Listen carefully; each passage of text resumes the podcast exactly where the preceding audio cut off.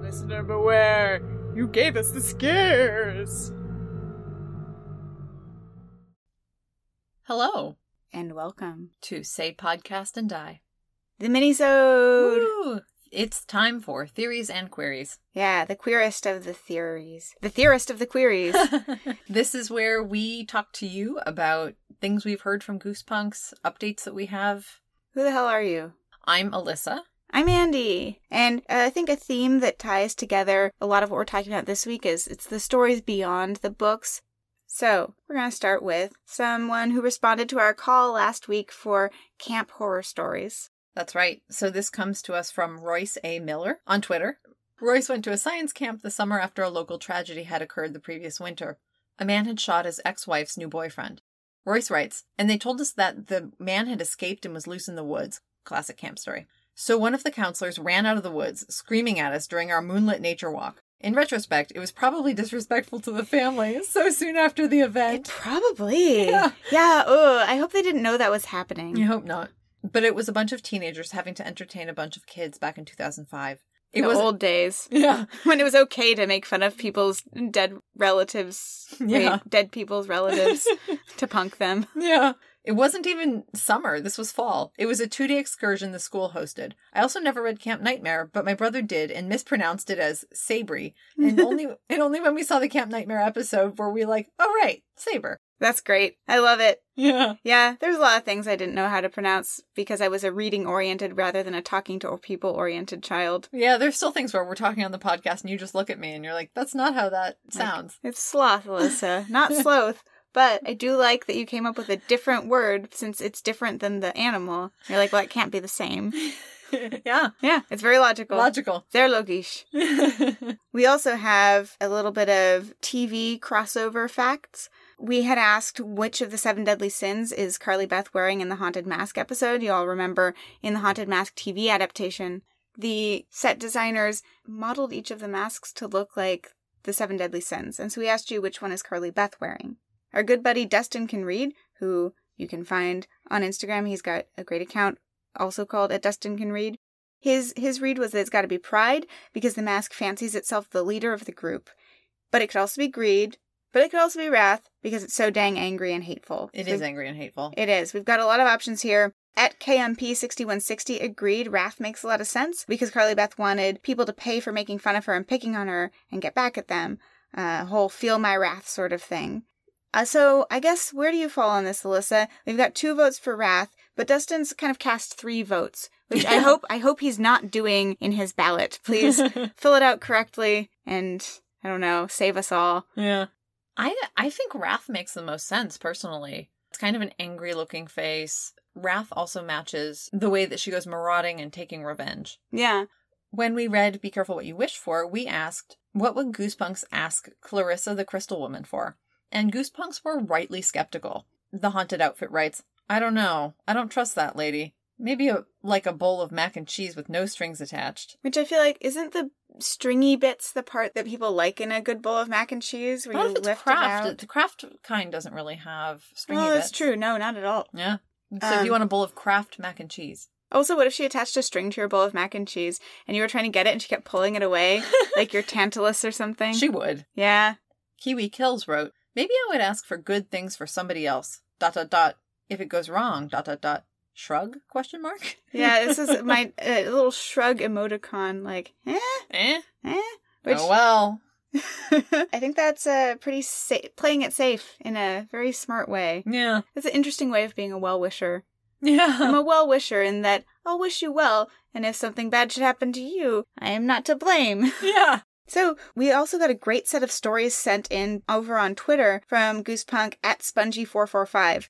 Apparently, there were, I think, essentially POGs, Goosebumps collector's caps, and they would come with little storybooks that would add things that filled out the universe. I don't know if these were written by R.L. Stein That was gonna or, be my question. or approved, but somebody wrote this and it got an official logo stuck on it. yeah. So we got a little story about Carly Beth and the origin of the mask maker, which is something we were asking about. Once, long before Carly Beth moved into her neighborhood, a handsome teenager lived on Carly Beth's street. My goodness. I wonder if it was in her same house. Maybe. Doesn't say. Don't know why it matters that it's that he's handsome and on her street. I I'm not sure either. I didn't know she wasn't local. Yeah. Well, this handsome teenager was a good student, but he was failing chemistry. His chemistry teacher was very mean. He refused to spend any extra time helping the boy. Okay, come on. What? The chemistry teacher refused to spend extra uncompensated time helping this kid with chemistry. All right, very mean man. Yeah, it's not like the mask maker grew up to spend extra time helping his people who came to his store. No. He was just like, "You can look around while I ignore you on the phone." Oh. Yeah. Well, I mean, I I too side with the teacher. Um, I would not want to spend extra time helping, helping anyone really. I mean, we already ended up doing that. It's not why I became a teacher. Yeah. So the boy took matters into his own hands, literally. He crept into the chemistry lab late at night to practice a few experiments of his own. yeah, this is why he's failing chemistry. Yeah, well, it's like uh, Victor Frankenstein, which I don't know if he actually got that PhD ultimately. He was an undergrad. Oh, I don't know if he got that BS. That's when it happened. He accidentally mixed the wrong chemicals in his test tube. The tube exploded all over him, but instead of burning his face, the chemicals aged him. Uh, why are those the two options? The chemicals burn him or age his face? Oh no, we need to bring in our science expert. I know. I mean, maybe that's what happens. I didn't really do much science in my life. Maybe those are the two Uh, Maybe that's for the best. the two things chemicals do. Um, yeah, maybe it is. He became an old man overnight. An old man with a thin mustache and a pinched face. I'm sorry, did the chemicals give him a thin mustache? the chemicals turned him into Vincent Price? Oh, that's so cool. yeah, that's very specific. he was desperate to get his old, or rather, his young Oh. face back. So he's kind of a Elizabeth of Bathory or whatever it sounds like. Or a Nicolas Cage? Yes, like the two of them put together, bathing in the blood of virgins and giving people face waterfalls. So he started experimenting with making masks. Masks that came alive. So it's kind of Breaking Bad before Breaking Bad. I guess so. Breaking Bad meets America's Next Top Model Yeah. or, or Project Run- Runway. Exactly. That's what we're. That's what. That's what his backstory is. You guessed it though, because we already said it at the top. He's the shopkeeper in the haunted mask, and the one who created the mask that Carly Beth bought. Okay, so whatever. Why did it make him ma- old? Or I still don't understand how that led to him to become a shopkeeper. I just really think this is a s now a story about stealing the life out of young people. Can we consider this canon? We didn't learn it from the book itself. We also have another collector's cap story, Alyssa. I don't know if you want to take it away as we move into the world of piano lessons can be murder. Murder. So, also from Collector's Caps. Inquiring Goosebumps fans want to know who is the ghost who plays the piano in Jerry's house? We don't know much, but we do know she was one of Dr. Shriek's unfortunate students. Her name was Mara Klein, and she lived in Jerry's house with her dog Dino, a miniature greyhound. So, we do know some stuff, it sounds like. Yeah, some really specific stuff, like her dog's breed and Yeah. name. Mara decided to take piano lessons because she was lonely and bored. Too bad for her. She was one of Dr. Shriek's most talented students. She had such beautiful hands. Yeah, suck on that for trying to better yourself. I know, lonely and bored. Why don't you go to a bar? what do you think? You're better than me? 12 year old. I thought she was an adult woman, though. Oh, I don't know. He couldn't tell whether she was young or old. That's was true. that kind of deal? Yeah. So, 30s. Yeah. I mean, when I look in the mirror, I ask the same question: Is this person young, old, bored? Cool. I think that's really cool. I think that is an interesting backstory. I want to know more about Mara Klein.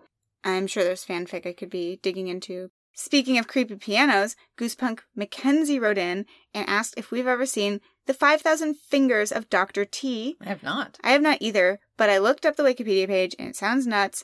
Mackenzie summarized it as a 1950s live action Dr. Seuss musical about an evil piano teacher. What? Yeah, and it has a horrible title like 5,000 fingers of one guy? Dr. T. Yeah. Um, so she was saying she couldn't stop thinking about it during the episode, especially when we referred to the instructor as Mr. T. Um, And then other Goosepunks wrote in and confirmed that, in fact, yes, Arlstein has said that this episode was a reference to this weird musical. wow.